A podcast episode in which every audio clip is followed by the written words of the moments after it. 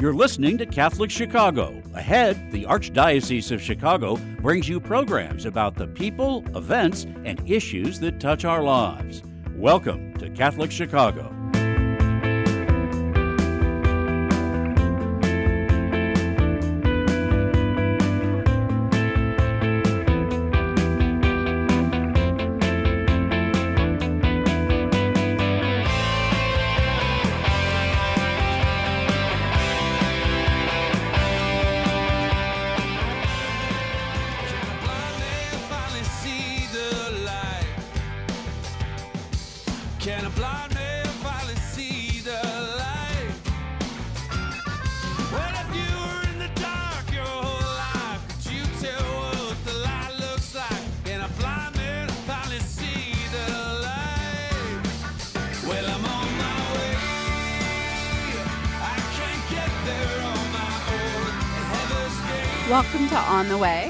Is Beth White, your co host this morning with Jen Delvaux. Hi, Jen. Hi, good morning. Hi, good morning. So, um, today we're going to, um, with great sadness, we're going to be saying goodbye to our co host, Jen Delvaux. Her um, last day with us is on Friday, and um, it's been a great um, gosh, what five years? Yeah. Um, of being on the on the way um, and working in the office for evangelization, of the Archdiocese of Chicago. So, um, but it, as part of that, really wanting to think about a retrospect about first fruits. So we started this journey together um, to bring about renewal in the Archdiocese of Chicago through the lens of evangelization um, five years ago in mm-hmm. August.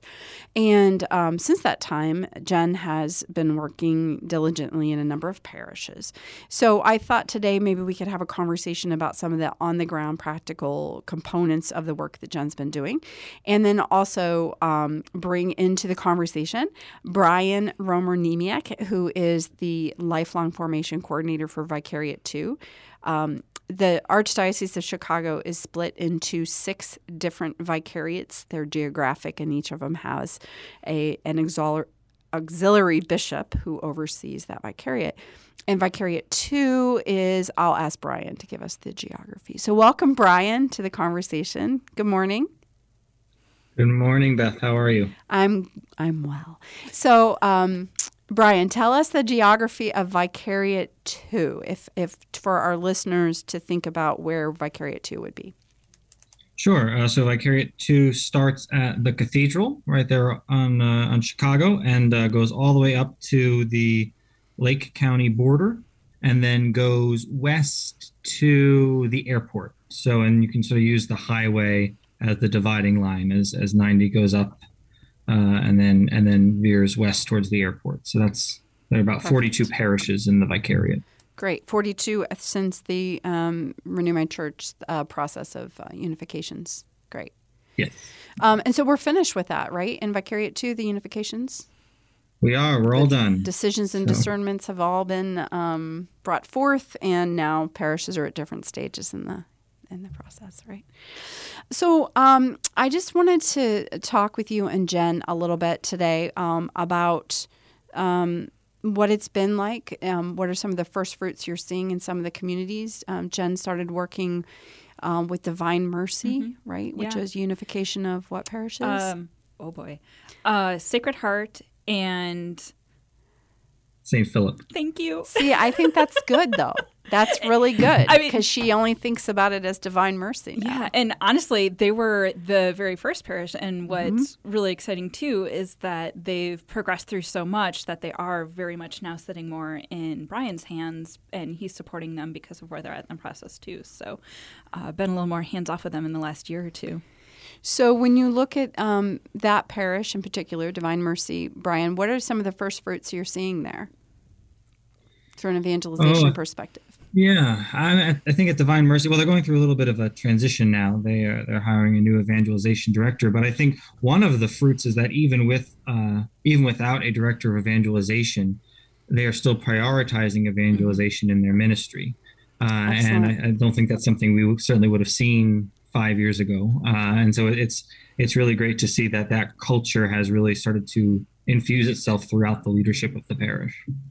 And so, just as a disclaimer or transparency, I don't know what the word is, but we hired um, Sue uh, uh, Lahaki f- as from uh, Divine Mercy. So she's now working for the Office for Evangelization. So we kind of poached her from um, Divine Mercy. So, um, so could you uh, concretely tell us what? So obviously they they started with Alpha. They they put in place an evangelization lead. Sue, a team. They're going to be replacing um, the evangelization lead.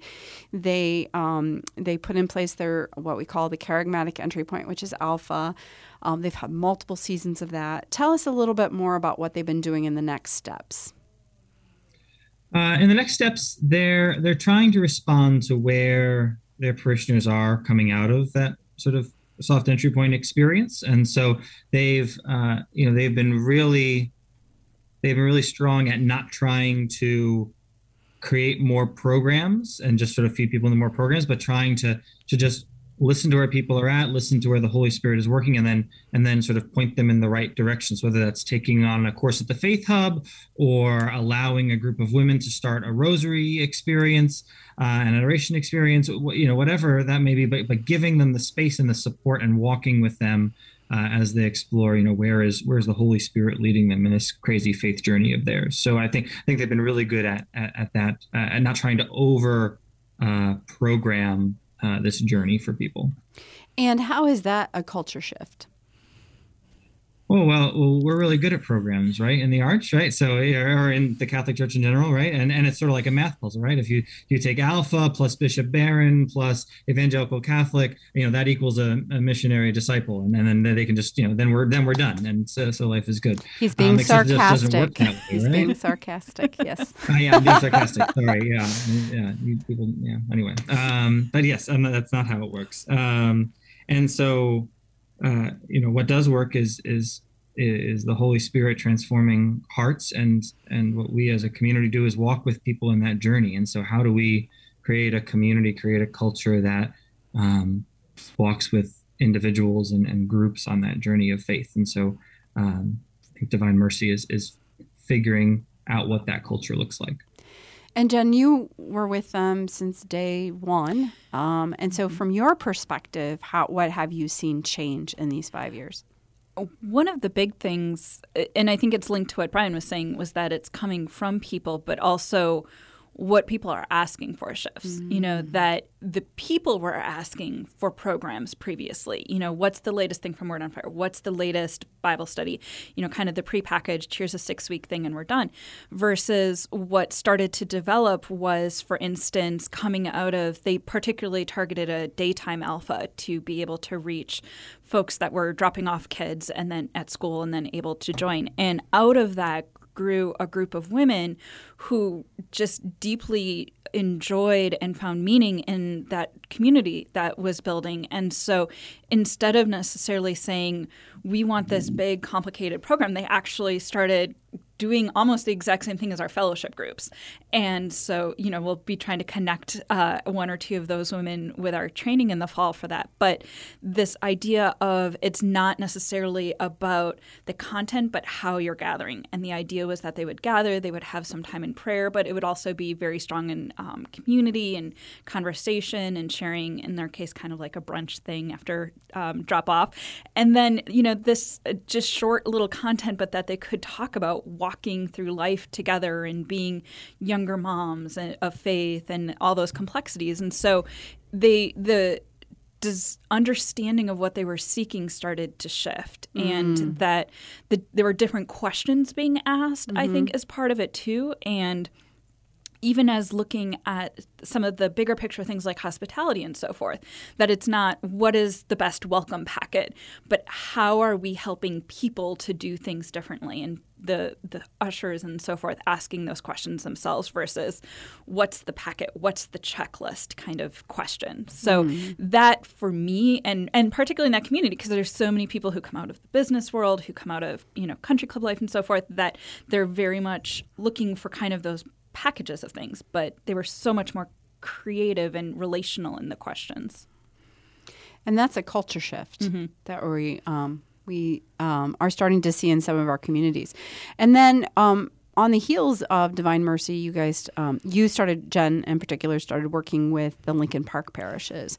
So I recall going into those communities with you, mm-hmm. and the Renew My Church um, decision discernment process um, left um, folks less than happy with each mm-hmm. other.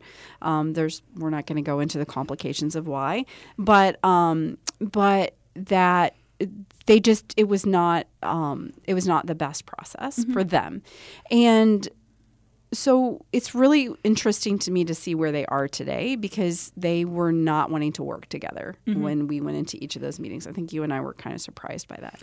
Um, and I recently was at an event and all of them were together, the evangelization leads, and they were like teasing each other and joking. And so tell us a little bit about what's been going on in that community.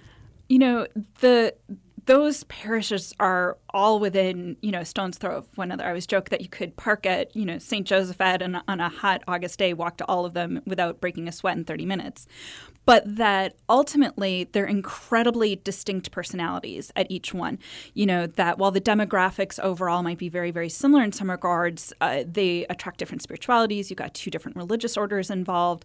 And so, what I think there was perhaps even a, an unspoken fear that we were going to try to homogenize everything. Yes. And that over time, they could see how they could really lean into those strengths of their own individual charism, their own staff and, and volunteer base, but that also they could lean on one another to where those gaps were. And I think that became abundantly clear when they all hit the pandemic because we had you know one lead that was very technologically you know savvy and could handle all of how to do you know a zoom alpha and how to do x y and z online but that was a, another person could lift up kind of how to do the pastoral response to the grief and the suffering that was going on.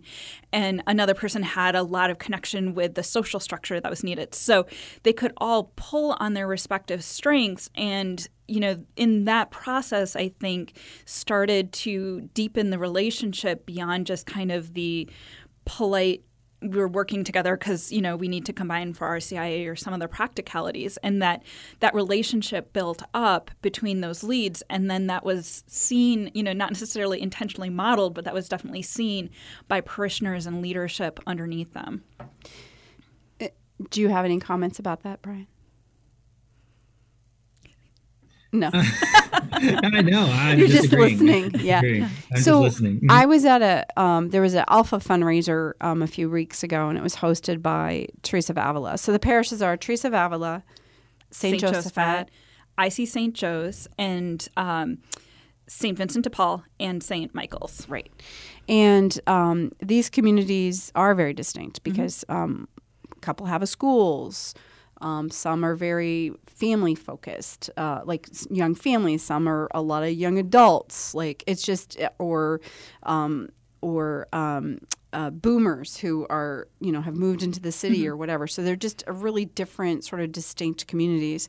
Um, and what I saw in that Teresa of Avila was hosting this is that they had different people from the different parishes get up and talk about Alpha, and they were so different in their stories too. Like the the person was different, but they all felt like they were a part of something bigger. Mm-hmm. And that's what I could feel is that there seemed to be that they were all part of a movement. They were living it out distinctively um, but together. Can you speak to that, Brian? Is that a sense of what you've seen there in the Lincoln Park parishes?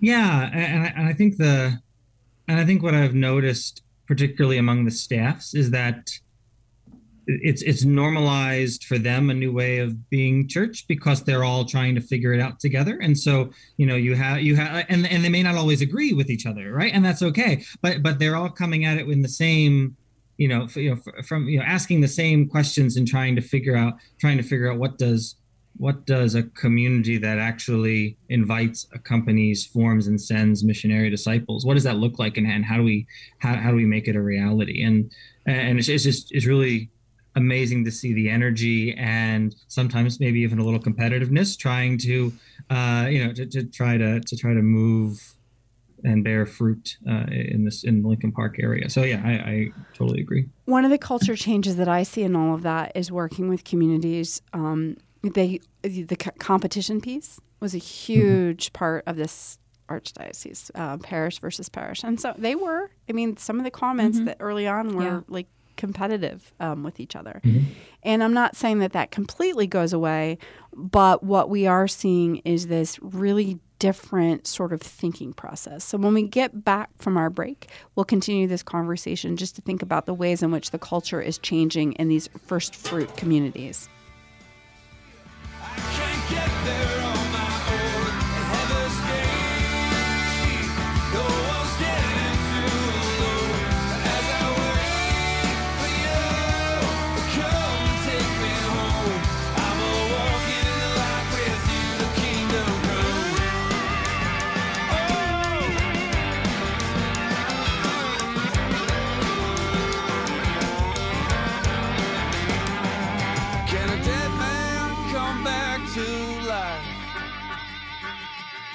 Can a dead man come back to life? Catholic Charities is establishing a forum for dialogue and debate about complex issues in our world involving social values, faith, social justice, and the mission of charity.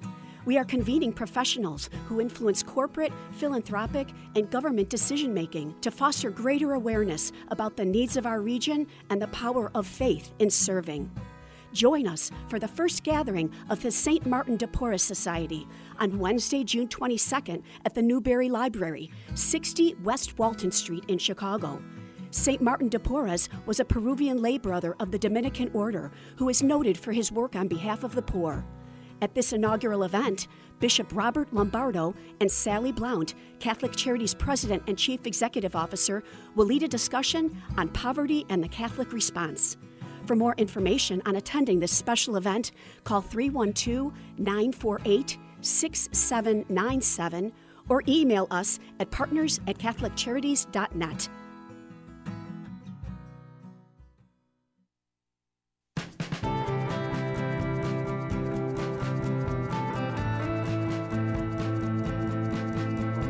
This is year 44 for me teaching. When I started here, there were teachers here that had taught me when I was a student. Now I'm the old person.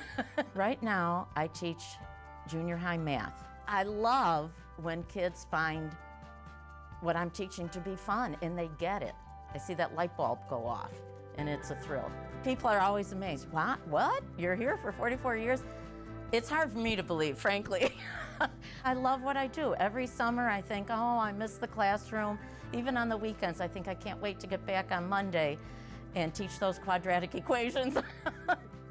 Shape the next generation of leaders. Teach. Apply today at archchicago.org slash schooljobs. Get ready for a fabulous day of golf for a great cause as Catholic Charities 2022 Golf Invitational tees off at the beautiful Olympia Fields Country Club on Monday, June 27th. Gather your friends, family members, and work colleagues for a day that is sure to be a highlight of your summer. Enjoyable contests and surprises are planned throughout the day to make this one extraordinary golf outing. Proceeds from this event will benefit Catholic Charities programs and services in Cook County. Fantastic sponsorships are still available for an invitational that is one of the most popular summer golf events in Chicago. Don't miss the 2022 Catholic Charities Golf Invitational on June 27th. For more information, go to CatholicCharities.net or call 847 226 5697. That's 847 226 5697.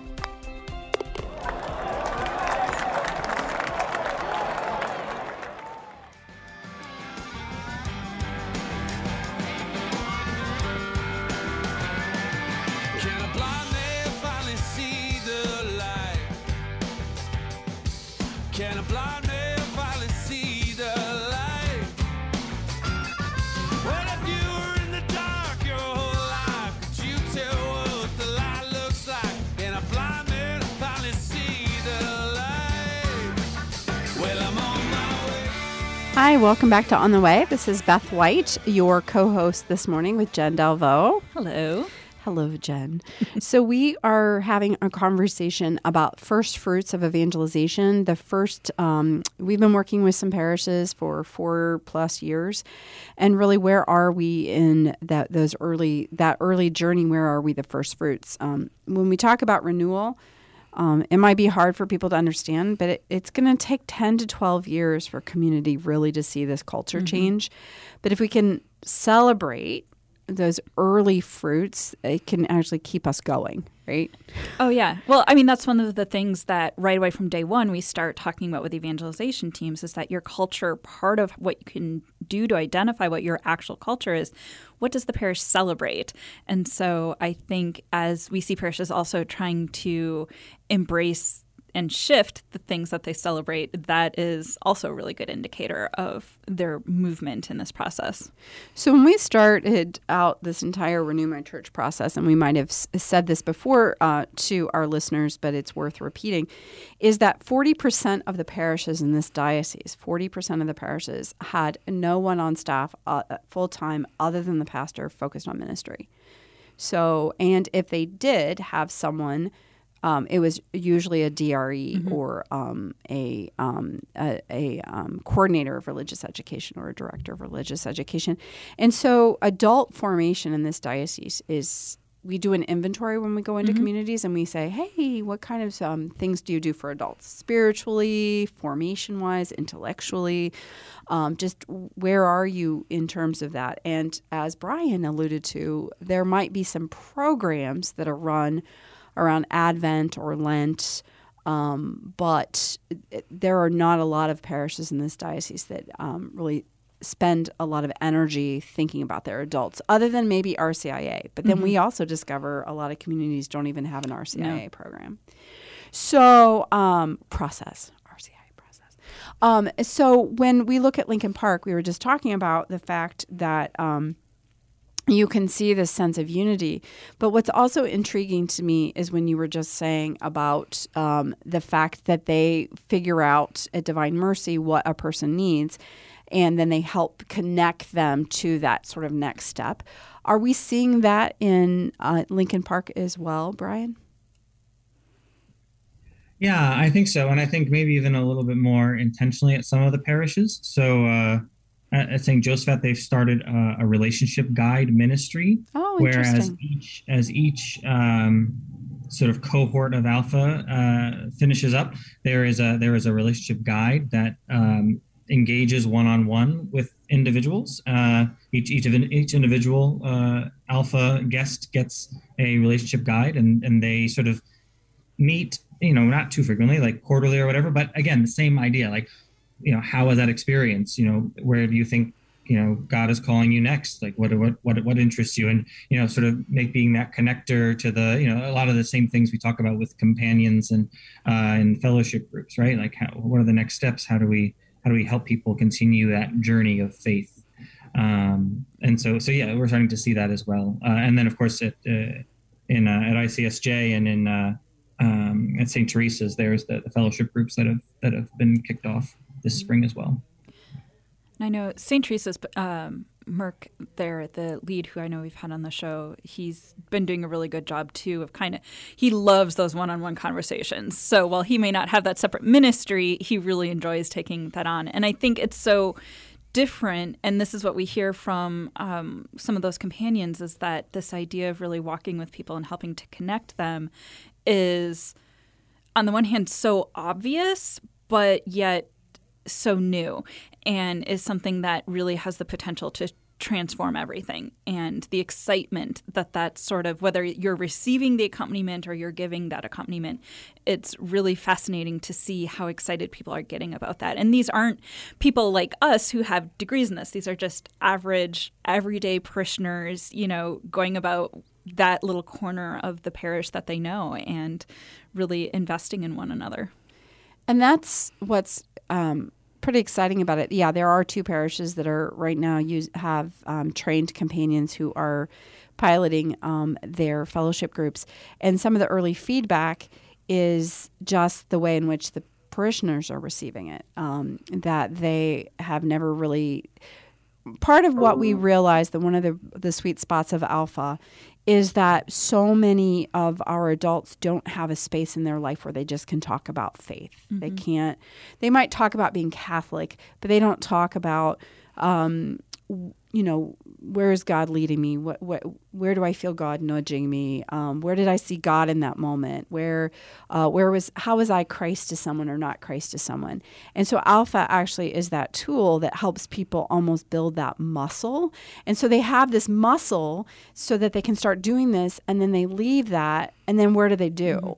And so I think these parishes are starting to respond to that. Like, no, we're not all called to go into the next program, but like I really want to understand scripture, or I really want to go deeper into church history, or I really want to understand how to serve people in a distinct way.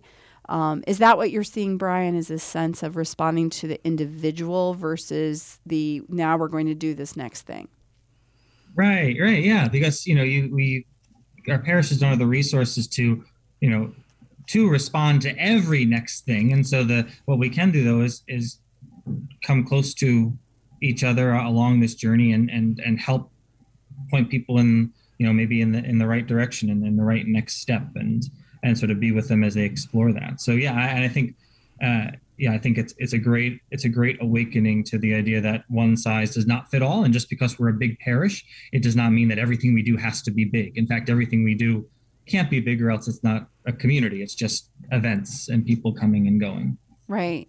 Well, and what's beautiful about Lincoln Park, I think, is that you have five different communities, right? So they have different offerings, right? So if I'm in a parish and I recognize that Brian has this deep love for um, art, I could say, hey, they're going to be doing this spirituality and art series over at whatever parish.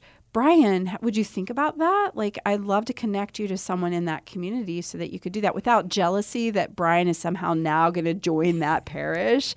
I think that's always the fear, right? So, how do we help people not have that fear, Brian? Yeah, I I- yeah, I think there's there are those parochial walls that are that are still there. Um, but I yeah, I, I think and and and parish some parishes have that same fear about alpha, right? Oh, if we if if we run alpha, it's an evangelical Christian program. So then then if they like it, they're going to be evangelical Christian. But but yet they've they've fallen in love with Christ in the context of this unique community that they've experienced it in, right? And so Yes. eh, they're they're not they're not going to be they're they're they're going to find if, if done well this accompaniment is going to create for them a home a spiritual home. And you're not going to leave home just because they're they're you know uh, just just because um, you know chipotle is down the street and i love chipotle. Doesn't mean i'm going to make my home at chipotle right? I will gladly go and eat it five times a week if my wife allows me to. But at the end of the day i'm going to come back here because this is my home. This is where um, this is where i have my family and where i'm in relationship and where i am in love with the people uh, and the god that that inspires each of us. So same i think with parishes Well, and the thing is, is that if you encourage folks, then you know Brian could take a couple people with him to go off to that experience, and they can experience it together, and then come back and share what that experience was like with maybe their small group, their fellowship group, or whatever this thing is that they have, so that they have touch points in the community, community of communities, right?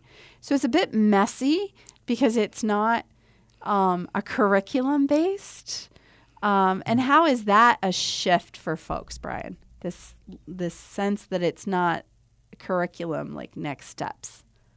Right. Well, one, it's a huge shift, right? Because it's it's so contrary to the one thing we thought we've done really well, right? Which is religious education. We can teach the whole catechism. We can, you know, we have spiral curriculums, and we have all these things that that really, you know, comprehensively convey the tradition of our church to people. But um, but I think what we've discovered in this whole process is that there's no amount of information that can convert someone's heart. There's only a person that can do that, the person of Jesus Christ. Uh, and I have to say, looking at the people who are coming to these alphas in Lincoln Park, you know, there are a lot of young adults, and a lot of those young adults are resonating with this idea that, oh, they're not trying to jam information down my throat. Oh, they actually want to walk with me as I explore what faith means to me.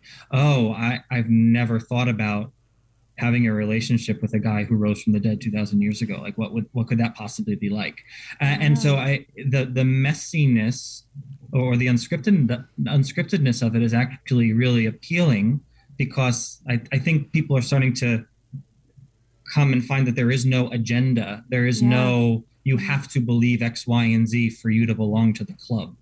Um, we we really just want to walk with you for as long as you want to walk this journey. And that is, that's just, there's such freedom in that, I think, um, that, that Jen, tell tell our listeners a little bit about the difference between fitting in and belonging. We talk about this, and I'm I'm kind of blown away by um, the level at which this is something people haven't actually thought about.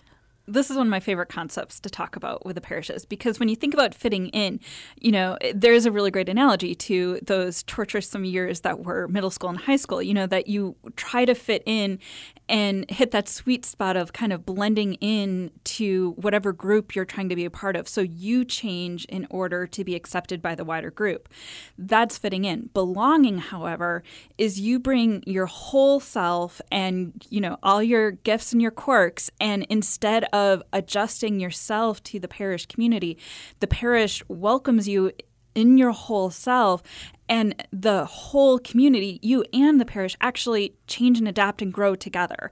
That it's a transformative experience for everyone who's involved and that you become part of the family you know and and the community becomes greater because you're part of it instead of you trying to round out your edges to be the square peg fitting in a round hole And that sense of belonging, that sense of just because you're a child of God, that you belong, um, is a radical shift for a lot of places and a lot of people because we've been kind of told you got to fit in, you got to do all these different things, check all these boxes in order to be a good Catholic.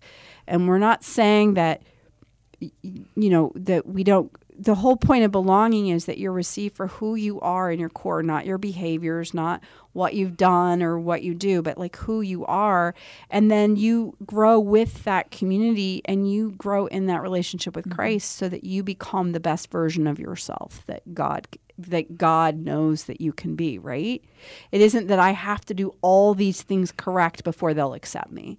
And that's what I heard you talking about, Brian. I heard you saying that you're seeing that these young adults come and they're like, oh, wow, wait, I don't have to believe all these things. I don't have to do all these things before I can actually be a part of this community. Is mm-hmm. that something that Yeah. you're seeing? Yeah, absolutely. And and as actually as you're talking about, I was thinking about how just how very different this is, right? We spent the last six centuries as a church sort of defining ourselves by how we are different from our other brothers and sisters in other Christian denominations, right? And so it, it's at the very heart of, of of how we act as churches. Oh, we are Catholic because this is what we believe, and if you believe all of this, then then you know you are you are Catholic like us. And so, um, eh, you know, so we just conditioned ourselves for so long to think that way. But yes, the the the the joy uh, that I'm seeing with with some of these young adults, and and often many of them are not regular church goers or, wouldn't even consider themselves Catholic, um, are yeah, I think are just shocked to find the space to wrestle with these issues, wrestle with their faith in this institution that, they, that they've always seen as very rule and sort of uh, Don't ask any questions. Yeah. yeah, just do and yeah, you'll be you'll be great. Um, so yeah, it's, it's really cool. Yeah, we um, we are we ready for another break? Excellent. So we, uh, I'm sorry, I was looking over at the producer. Um, we're just chatting along. So uh, we'll be back to continue our conversation after the break.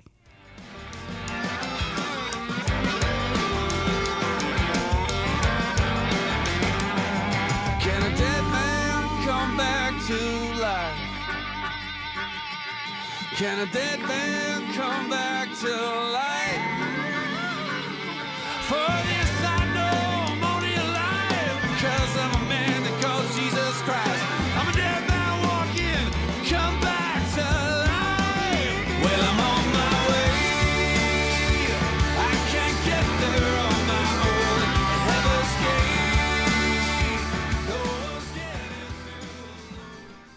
At Catholic Charities, we want to remind you that we are here for anyone who is a victim of domestic violence or anyone who has a concern about someone they think may be a victim.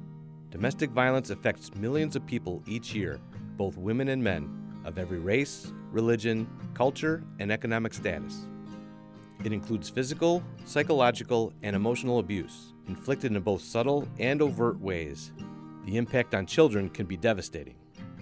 If you or someone you know are victims of domestic violence and you are looking for a place for healing and recovery, call us at 773 935 3434 in Cook County and 224 430 4977 in Lake County.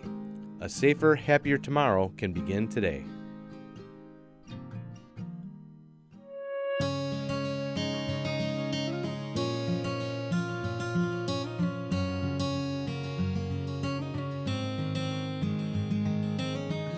Welcome back. Es fabuloso verlos. Dobrze jest znowu być razem. It's good to be together again. After so many months apart, pandemic capacity limits have been lifted, and we want to welcome everyone back to church. We can all pray together again. And listen as our choirs lift their voices in song. We've been together in spirit. And now, when you are ready, our doors are open wide. Nuestras puertas están abiertas de par en par. Nasze drzwi są otwarte. And we're here to welcome you back to Catholic Mass.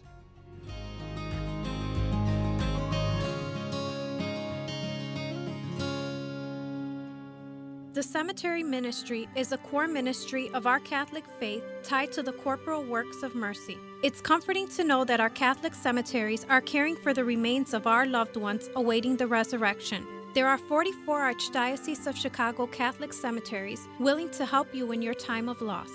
Call 708 449 6100 or visit CatholicCemeteriesChicago.org. Catholic Cemeteries, serving the Catholic community since 1837. You're listening to Catholic Chicago. Ahead, the Archdiocese of Chicago brings you programs about the people, events, and issues that touch our lives. Thanks for letting us be part of your morning. Now, again, Catholic Chicago.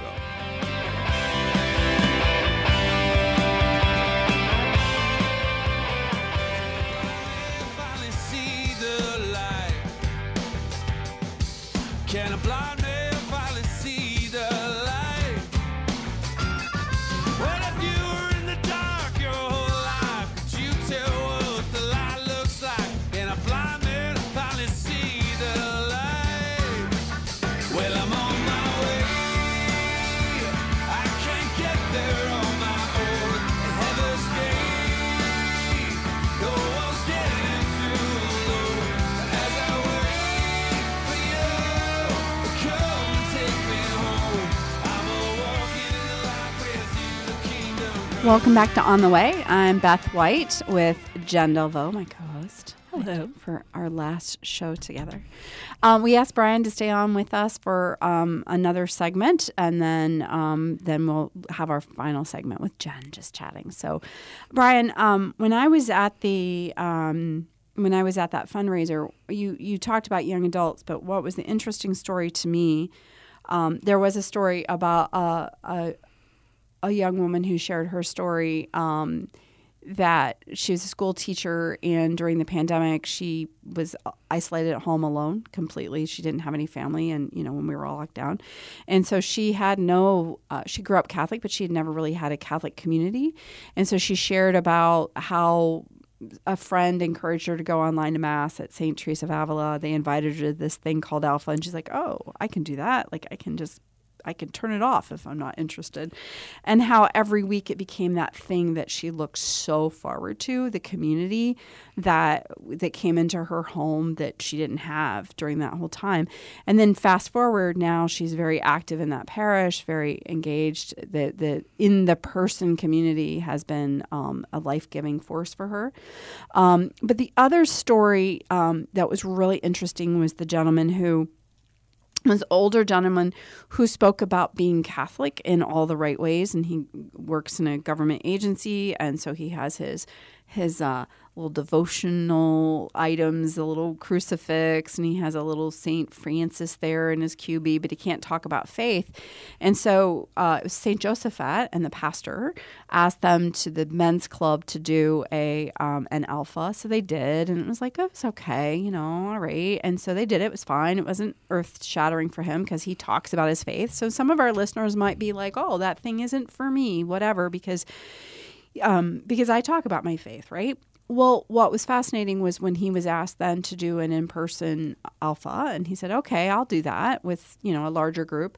They had the day away, and he was asked. He had to pray for someone, and he was really nervous about praying for someone. And that type of prayer, for those of you don't know, is that you listen to the person's needs, and then you like put voice to those prayers. So it isn't like a memorized prayer. You actually have to listen to what their needs are, and then listen to the Spirit to actually guide your prayer. So he was terrified, he said. And he didn't know what to do. And he had been trained, but, you know, he was really nervous. So this woman shares, this young woman shares her concerns or needs or whatever. And then he literally felt the Holy Spirit work through him. He said the words came and they were effective for her and for him and he felt the spirit and he he said i'm getting goosebumps just saying this right now because i've never felt something like that before. And it changed the way that he thought about his faith. There was this not only now he got involved in all kinds of things now in the parish community in a really deeper level. And those are the things too. It wasn't him getting something out of it from the experience of the small group but what was he got something out of it from was ministering to someone else. And that's the beauty of this because it's not Brian, Jen, and Beth going into parishes doing this.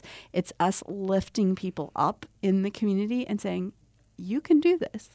If mm-hmm. you listen, if you let the Holy Spirit work through you, and so he was this like government employee guy sharing this, and it was like I started crying because it's not some big life changing story, but it is it is a life changing story. I've, and that's some of the first fruits. That's the stuff that I get excited about. Do you have those kinds of things too, Brian? I'm sorry, I just like told this whole story. yeah, you did great. You did great. Uh, no, and, and yeah, as you, as you were talking, like, and I think that's the, I think that piece is why the kerygma is not just you know oh this is the entry stuff. And once you pass the entry level stuff about faith then you move on to the to the really fancy you know uh really fancy teachings of the catholic church right? The kerygma is supposed to be encountered again and again because again the person of jesus christ is encountered again and again in our life uh, as we journey with christ uh you know through our lives and in this world. And so um yeah and and, and as catholics we're really bad on having that relationship in the first place. And then heaven forbid naming that relationship out loud. And then even worse you know praying uh, praying for someone else in, in in response to hearing their needs and their concerns and their struggles with their faith life and their and their and their worldly life. And so yeah so I I think I think some of the yeah some of the most beautiful stories that I've I've seen in this ministry have been you know long long term parishioners lifelong Catholics who have said you know I've been to mass every Sunday since I can remember but I've never actually talked to Jesus before mm-hmm. I went to Alpha, or I've never actually talked to Jesus before, um, you know, uh, this retreat or whatever, whatever it is that mm-hmm. that you know, just because people are showing up day in and day out, just because they may be involved, just because they may be a minister, uh, you know, on Sundays as a lector or whatever, doesn't necessarily mean that they have experienced that that deep love and deep relationship of Christ that that that Christ wants for each of us. And so it's it's it's quite amazing to see that happen in real time. And I, I I think that's the piece is that we have focused, started shifting our focus about what we want from people to what we want for people, right? We don't want so much in our culture is like, how many, what are your numbers? How many people showed up to that event? Whatever. So, but it's about quality, not quantity here. It's about how are we helping people encounter this relationship. And so, accompaniment, that, that ministry that you talked about, that relationship guide ministry, that's heavy lifting to have those kind of conversations instead of just having everybody let's just have breakfast together and let's like watch a video and and that's beautiful but those kinds of intentional accompaniment takes a lot of time doesn't it? Yeah. It takes a lot of time and it it and it highlights the need for another culture shift that we talk a lot about of this culture of, of inviting and forming leaders right? We had that, mm-hmm. that, take time to walk with people and help them feel comfortable in a leadership role and help them feel comfortable walking with others in this in this journey right? And so that's why i think that's why alpha is such a really good tool. It's, it's a it's a good first step of here's a video. You don't need to know any of the answers. You're just facilitating a conversation and you're letting the holy spirit do you know most if not all of the heavy lifting. And so you know how what are the opportunities that we can get people people's feet in the water of leadership in in our communities and then how do we continue to support them and walk with them and, and help them to assume more and more responsibility and ownership so that they can do that heavy lifting like like walking with individuals in their in their journey of faith so um yeah Jen, what are what are some of the uh, first fruits that you see in the parishes you've worked with? So you've worked with uh, D- Divine Mercy, the Mhm. Lincoln Park parishes. You've also worked with um, um, um, Calcott, uh, Talcott, IC Talcott, IC Talcott, and all the uh, Immaculate Conceptions out there. no, and, and and several in other vicariates besides Brian's. But you know, this leadership conversations makes me think about some a couple parishes that I've been working with at the very early stages to lift up an evangelization team, and Mm-hmm. almost to a parish, I hear either the lead, a staff person, or the pastor say, "We don't have." Leaders. You know we don't have anybody we don't have disciples you know all those different variations that we hear.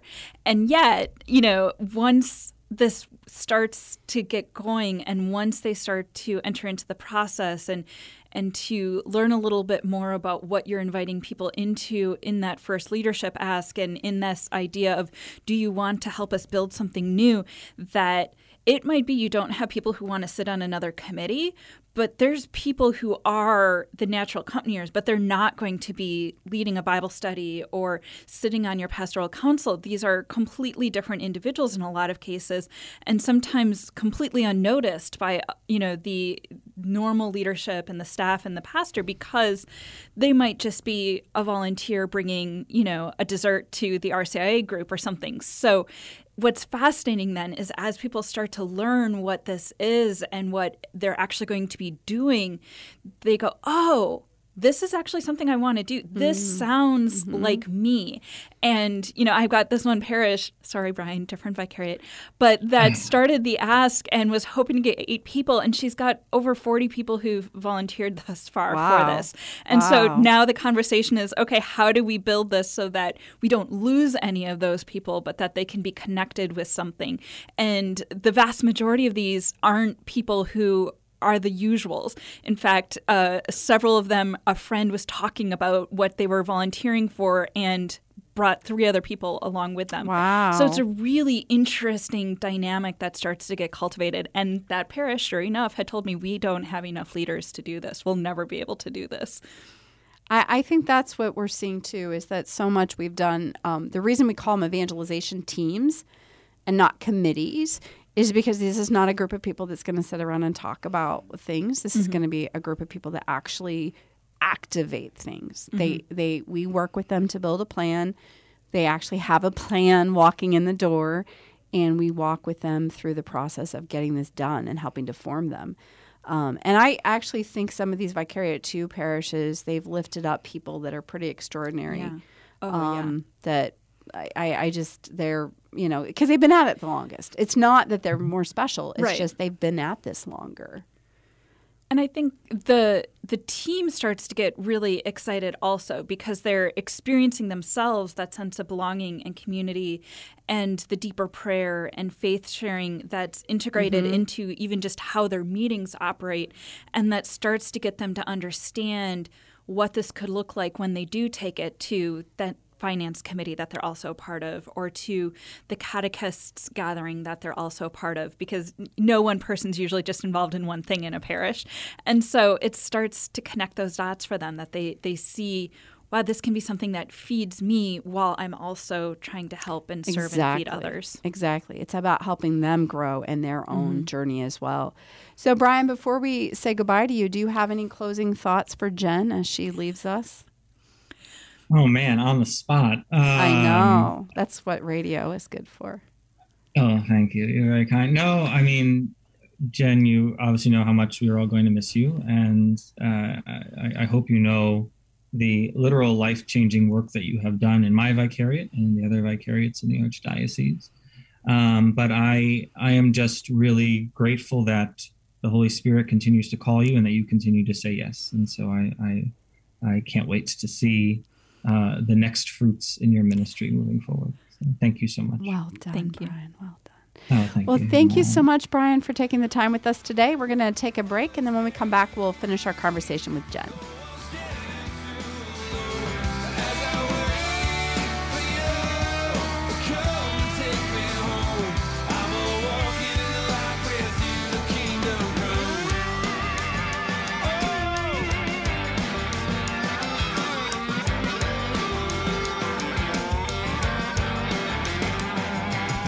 Catholic Charities offers a wide variety of volunteer opportunities to those who want to share their time and help us serve people in need. Whether it's stocking the shelves of our food pantries, helping refugees learn the English language, tutoring school aged children, becoming a mentor to young adults, sorting clothes in our clothing rooms, serving hot meals to those who are facing homelessness, or delivering meals and making cards to lift the spirits of our homebound seniors, we are deeply grateful to all those who want to join in our mission of mercy. Volunteer opportunities are updated weekly for people of all ages at ccofchicagovolunteer.com or just call us at 312 655 7053. That's 312 655 7053. Thank you for helping us follow Jesus' call to serve our neighbors in need.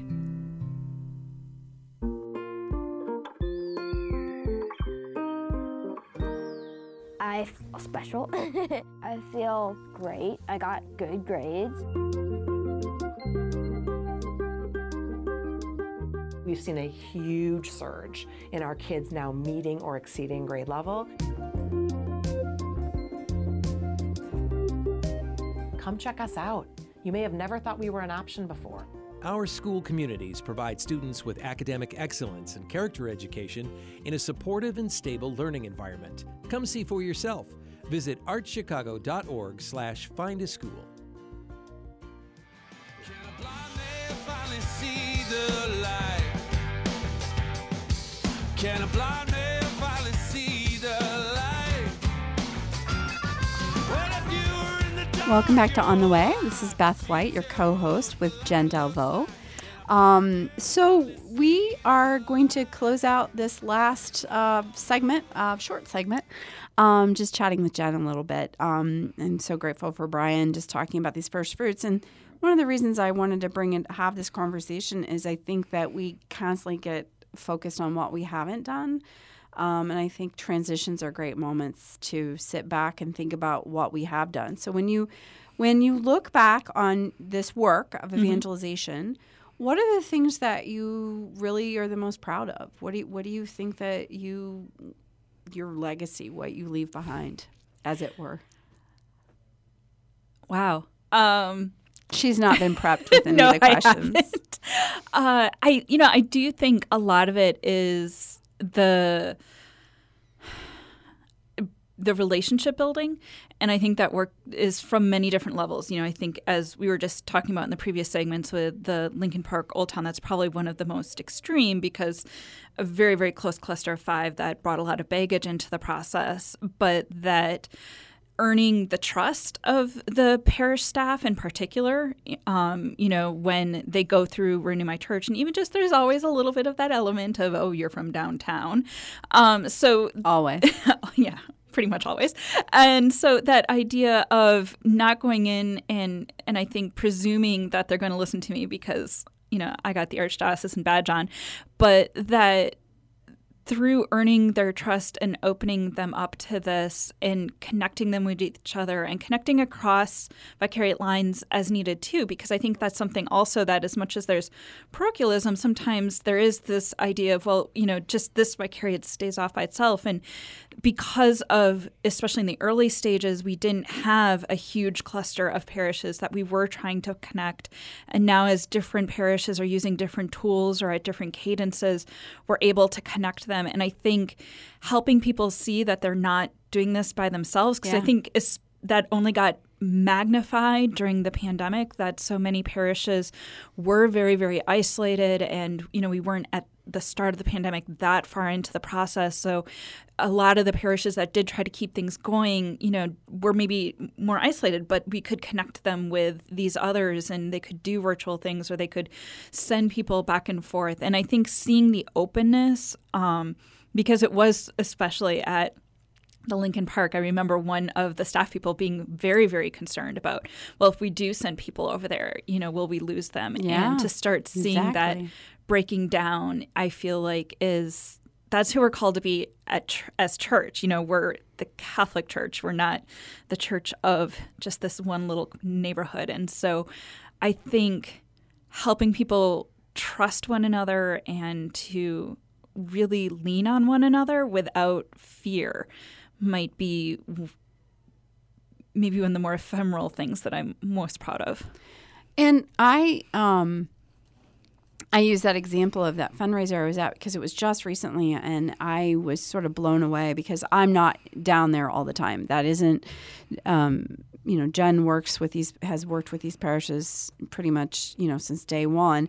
And um I was in there in those first meetings, but I leave it to Jen to do her job, right? So I went to this this event and I love the fact that all the parishioners were talking to each other, that Mhm. there was this, we're in this together, but distinctly. And um, I think that's where our culture is today that young adults and uh, Generation Z gen- and millennials, they don't care about boundaries. They Right. don't care about what street you live on. They don't care about what parish you quote unquote belong to.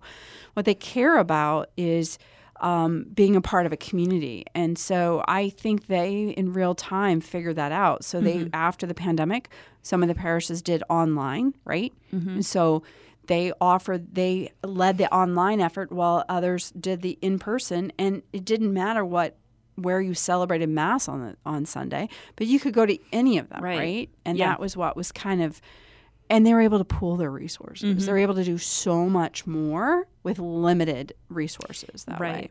right and the creativity and i think one of the things that was most exciting is you know uh, there was an issue and one of the leads really found themselves in in a very difficult situation. Yeah, uh, yeah. and the rest of all of the leads in that grouping had experienced that same problem and the way they rallied together to support especially because this was somebody fairly new is so exciting to see that they really incorporated the next person into the fold without even half a thought and that's ultimately i think a sign of the greatest success that it wasn't dependent on me doing Correct. these things but that Right. it just was the way they naturally felt that they should be moving and that gives me hope that it's really taken root Well, and I think that's it. It was a new evangelization lead comes in and some trouble happens, and the other evangelization leads from the surrounding communities and beyond, other Mhm. vicariates as well, yeah told them, You belong to us and we have your back and we're going to support you. And I was like, Wow, there was no competition. Yeah. And we've really, I mean, just to take a step back, when we started, there weren't evangelization leads. And that, I mean, there were some people that had that role, but it's very defined very differently than the way that we've Mhm. lifted these folks up. And now we have all these leaders across the diocese who've been accompanied, trained by us, tra- the evangelization teams that have been trained by us. We've had over 300 people go through our online training, not to mention all the people that were trained before the online Yep. training. So I'd say we have like 500 leaders in the Mhm. diocese at this point that have gone through evangelization team training with so many more to come. Um, it is just so exciting to see that network at play and really transcend the boundaries So I think that wraps our show. So Jen, thank you so much for all these years of being my co-host, sitting here with me and uh, filling in when I haven't been able to be here. And uh, so um, thank you. Thank you. God bless and all the goodness that comes your way.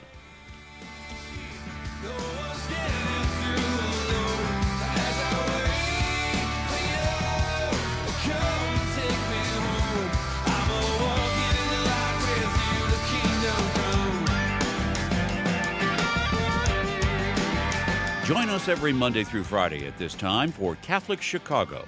You can stream our programs live or listen to past programs by visiting our website, archchicago.org, and clicking on Radio TV. And please connect with Catholic Chicago on social media.